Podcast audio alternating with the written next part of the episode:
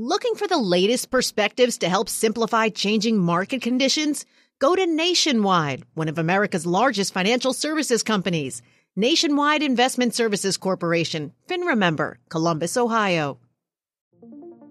What could you do if your data was working for you and not against you?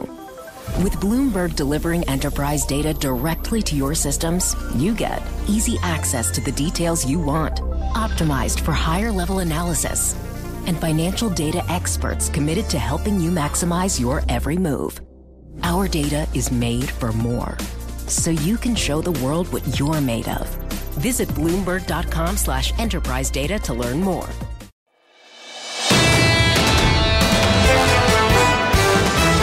This is the Bloomberg Surveillance Podcast. I'm Tom Keene, along with Jonathan Ferro and Lisa Abramowitz. Join us each day for insight from the best in economics, geopolitics, finance, and investment.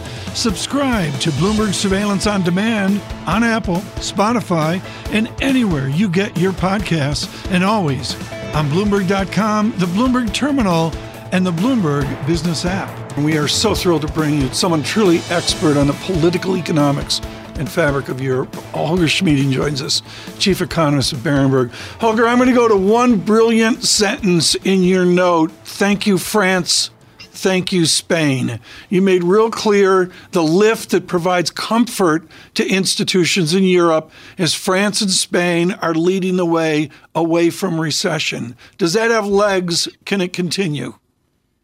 Yes, I do think it does have legs. What we are seeing is that Europe as a whole is not falling into a winter recession, but in what you could call a winter stagnation. Germany, most exposed to Russia, is having a contraction in its GDP. But some of the other countries, especially France and Spain, are making up for that. They are not as exposed to Russia as Germany and not as exposed to some downturn or weakness in global trade at the moment. And this is, of course, good news that the region, Europe, which really last year was the focus of all the bad news, war in Europe, energy shock, that Europe is now actually outperforming expectations. Holger, do you think that in the ECB press conference, uh, Madame Lagarde should push back on the market activity perhaps more aggressively than Jay Powell did yesterday? That is quite possible. After all, the ECB has de facto pre announced they're going to do another 50 basis points in March. Thereafter, however, they will re-evaluate their approach, so that leaves the door wide open to going just up 25 basis points in May. And beyond that, we'll have to see. The press conference may provide some clues, but probably the ECB has not made up its mind yet on what happens after March. So Lagarde probably cannot give us clear guidance. Relative to the Fed, what is clear, the ECB, having started later, still has some more room to go to the upside than the Fed from where we are now. Holger, sufficiently restrictive was this phrase that we heard a lot in December. Do you think we are now? Well, my personal view is we are sufficiently restrictive, but I'm fairly certain this is not the ECB's majority view. So the majority on the council will want to go further 50 basis points in March and at least 25 basis points in May with the risk that they could do more. But as we have seen, for instance, in the January data on Eurozone inflation coming down sharply and more good news in the pipeline for March and April, it probably does not take the ECB to go much further to get inflation back better under control. Oh, can I squeeze this in just quickly? What happened to German CPI this week, and how much can we actually read into the Eurozone CPI data? Well, the Eurozone CPI data may be revised significantly because simply for Germany, there is a change in the methodology, and apparently the Stats Office was not ready and is not ready to apply that in time. The German data could be weird and raise the Eurozone first estimate somewhat. What happened to German efficiency, Holger? What happened to that? Everyone looking down their noses Very at good the UK. question. Hey? We probably Really? have a, lack, a shortage of qualified staff in many places, including some statistics office possibly.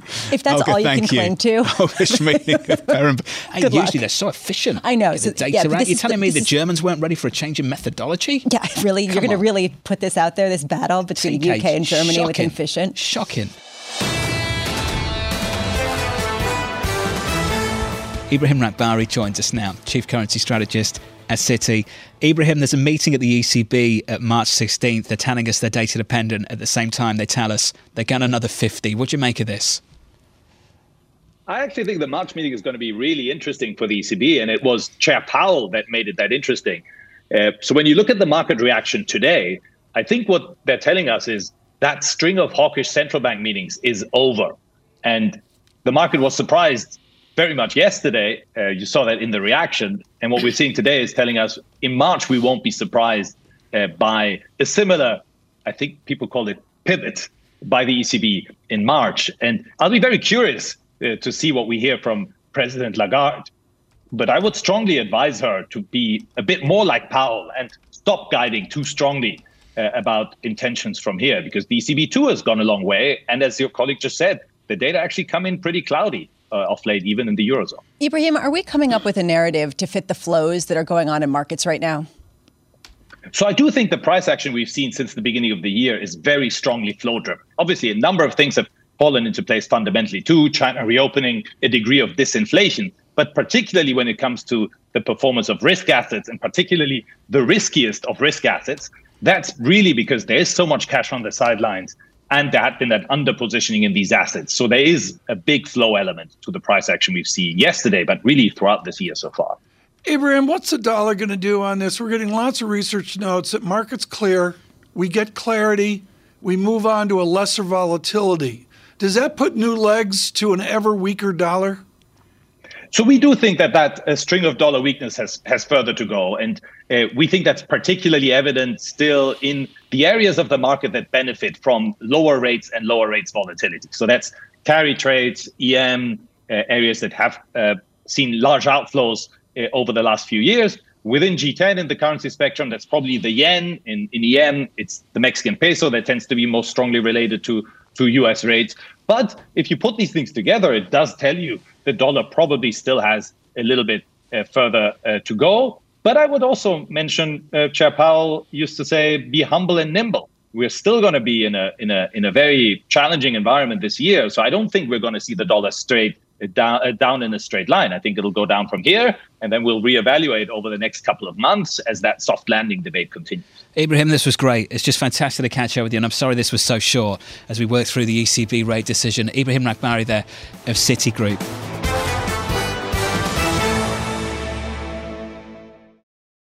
Seeking timely market and economic updates to help guide client conversations? Look to Nationwide. Nationwide makes simplicity a priority for financial professionals by offering easy access to timely perspectives on changing market conditions, so more time can be focused on helping clients keep their financial plans on track. Nationwide is on your side. Nationwide Investment Services Corporation, FINRA member, Columbus, Ohio. To address our new climate reality, the world needs radical solutions. Collaborate for a greener future at the Bloomberg Green Festival, a groundbreaking celebration of the thinkers, doers, and innovators leading the way. From design and culture to technology, science, and entertainment, hear from inspirational speakers and immerse yourself in climate solutions. July 10th through 13th in Seattle. Title sponsor Amazon. Get 20% off using promo code Radio20 at bloomberglive.com/slash Green Festival.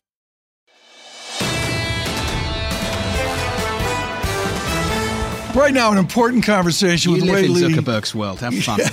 I'll take a pass. Wei Li with us now, global chief investment strategist of BlackRock, and she knows Laurence Fink is Fink is going to walk back the chairman's comments yesterday. What were you thinking at 2:45 p.m. yesterday? I Glued was- to your Bloomberg and seeing what we saw.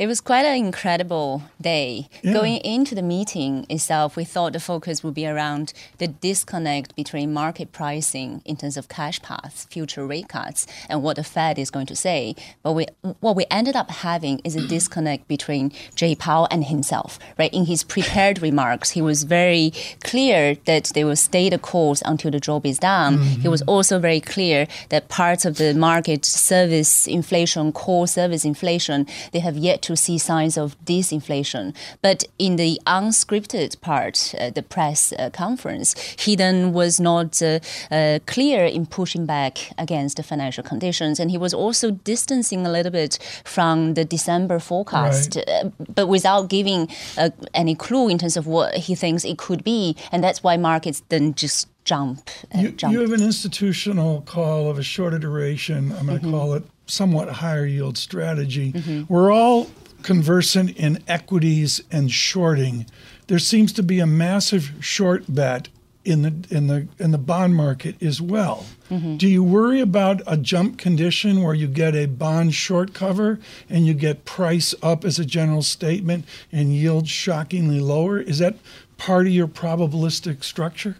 I think what we have seen so far this year mm-hmm. is uh, everything rally, right? So John talked about equity rally, but it has been an incredible rally in bond market as well. And part of that was driven precisely as you said, Tom, this short covering, short squeeze, and also this fear of missing out. So think about everybody finishing 2020 deeply traumatic year across equities and bonds. And start of 2023, sentiment seems to be taking a turn, and people just to just wants to jump in without kind of assessing how much of the damage is being priced in. Which at this juncture, none of the damage is being priced in. People are talking about is it going to be recession? Is it going to be soft landing? Markets are pricing in take off from here. We're not talking about landing anything. So you know, it's it's it's, it's a huge amount of animal spirit boosted by cash being deployed uh, into the market, and this is the momentum that we're seeing. If Jay Powell doesn't push back against this market as he did not yesterday, what's going to trigger some sort of reversal in what we're seeing right now?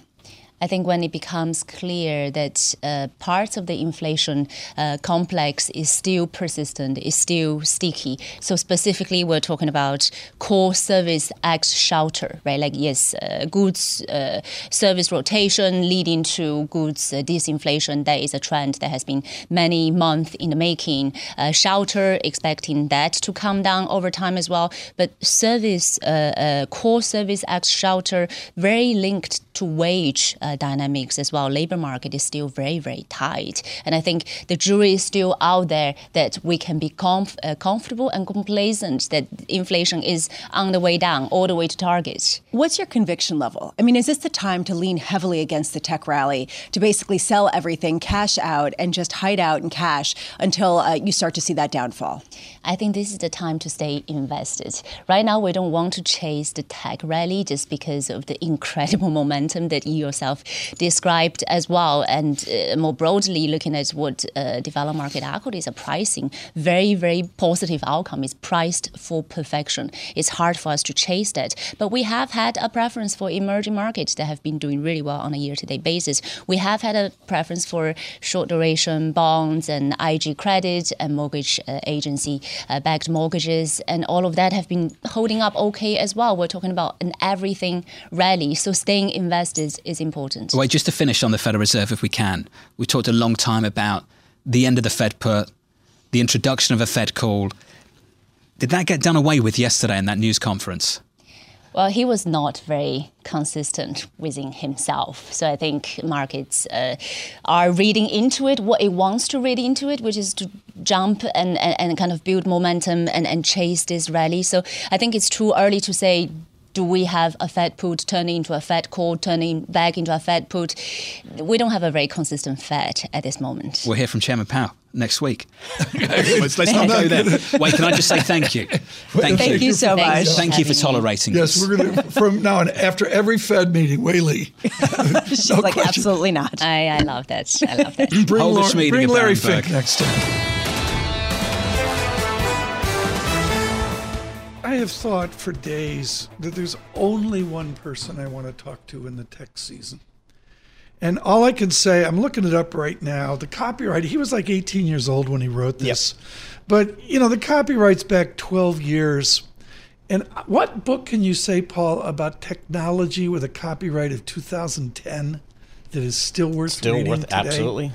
If you want to understand Zuckerberg, you start with David Kirkpatrick and his The Facebook Effect. I can't say enough about the book. At the time, I gave it as much acclaim as I could. David, thank you so much for joining us. You, Thank you, Tom. You, I got to be on your show more often. You, you got to be on my show. About my book. David, my God, I love that. So nice of you. you, you end the book. I remember this. He's backing out of a parking lot or something, and he's just had his world turned upside down by the success of all this. You were with me the day they went public. You absolutely nailed the debacle and the recovery. What was the come to Jesus of Mr. Zuckerberg yesterday? What does the new Zuck look like? Well, I think it's taken a few quarters for him to come to Jesus, so to speak. Uh, he finally, the way I'm looking at it is he's finally decided to be a business person and no longer a starry eyed visionary, which he was able to sustain for pretty much a decade of, of, of a period when the stock and the results and the user growth right. just kind of kept magically rising and he could do whatever he wanted and he can't do whatever he wants anymore although he's still got this weird obsession with the metaverse. But i, I really think right. it's a stunning turnaround that he's trying to be a real manager again and or for the first time ever really. In your new book it's like 700 pages folks. I'll give you the punchline. Chapter 42 kirkpatrick on the metaverse. Help me david. What's the metaverse? Well if i really knew i might be more excited about it. I, I the metaverse as Facebook and Meta portrays it, their newly you know renamed company in homage to this. Excuse me, the idea. Meta effect doesn't work, yeah. Paul.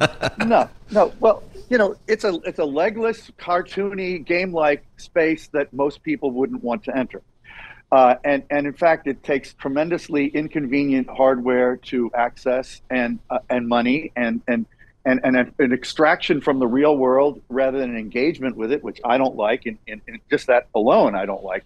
So it, I think it is crazy and strange, weird, inexplicable, whatever word you want to use, why he was so and still is so obsessed with this that he had to rename his company and that he's willing to spend four billion plus per quarter in losses in order to build out this chimerical vision it is never in the near term going to be a great business for billions of people. Period. End of story. And I don't know where he's going with that. David, who is the voice of reason within the, the, the, senior ranks of Facebook these days? We used to think it was Sheryl Sandberg. She is now departed. Talk to us yeah. about who is who surrounds uh, Mr. Zuckerberg.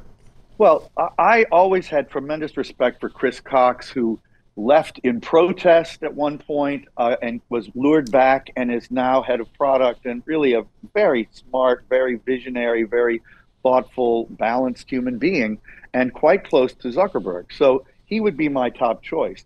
Uh, actually, Mike Schroepfer, who was the chief technology officer for over a decade and was, was on, on stage right. with me at the Techonomy conference in November, and he was actually, he still works there two days a week as a fellow and he was saying, you know, we haven't explained this right. metaverse thing very well, and and there there's some brilliant people surrounding Zuckerberg. Yeah. But Zuckerberg has a tendency not to care what other people think. He is so confident in his own judgment he will just go that way no okay. matter what. David, the time we got left, broader question, and this goes to Techonomy and all that you're doing with your leadership of thinking about our American Silicon Valley. Paul, I don't know if you knew this. You know the ubiquitous shoes with the stupid white soles? Yep. Kirkpatrick was the first one oh, to wear okay. those. That's... That was a long time ago. They're the rage. David, you go into some overpriced latte stop, wow. $15 for a coffee of hand-picked organic beans from Saskatchewan, whatever.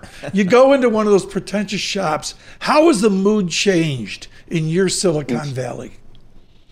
Oh, Silicon Valley is fundamentally changed. I think forever changed. I, I feel that the era in which a small number of giant internet companies led global markets upward has ended decisively we are looking for a new economic phase that cannot yeah. and will not be led by those same companies.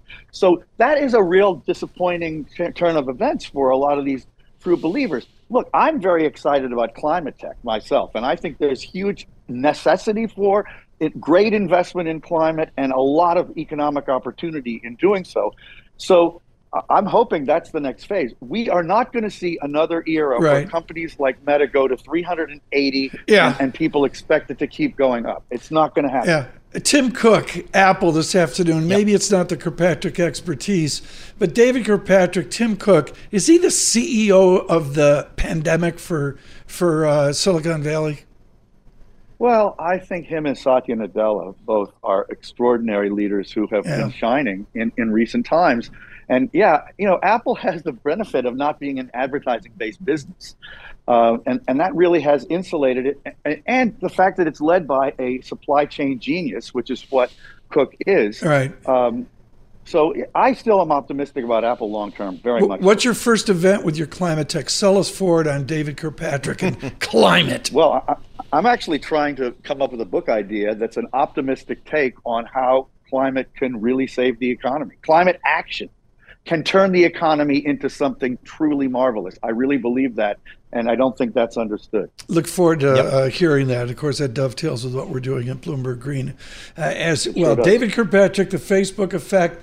Where else can I say, Paul? A book 12 years old is still worth Still reading. relevant. I remember. I remember Un- when he, he published it. He was on our on our set on uh, talking about it, and uh, it was people were really trying to get a, a handle on who is this Mark Zuckerberg? What is this Facebook thing? Um, what is social media? Isn't social media picking up the phone and calling a buddy? You know, and I- so that was where we were back in the day. Subscribe to the Bloomberg Surveillance Podcast on Apple, Spotify, and anywhere else you get your podcasts. Listen live every weekday starting at 7 a.m. Eastern on Bloomberg.com, the iHeartRadio app, TuneIn, and the Bloomberg Business app. You can watch us live on Bloomberg Television and always on the Bloomberg Terminal. Thanks for listening. I'm Tom Keene, and this is Bloomberg.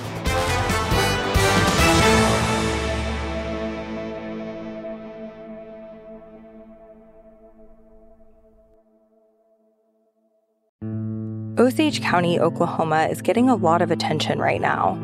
It's the setting of Martin Scorsese's latest film, Killers of the Flower Moon. The movie is based on a book about the 1920s Osage murders, when white men poured into Osage County and killed Osage people for their oil wealth. I'm Rachel Adams Hurd, the host of In Trust, a podcast from Bloomberg and iHeartMedia. For over a year, I was reporting a different story about other ways white people got Osage land and wealth, and how a prominent ranching family in Osage County became one of the biggest landowners here. Their ranching empire was built on land that at the turn of the century was all owned by the Osage Nation. So, how'd they get it? Listen to the award winning podcast In Trust on the iHeartRadio app, Apple Podcasts, or wherever you get your podcasts.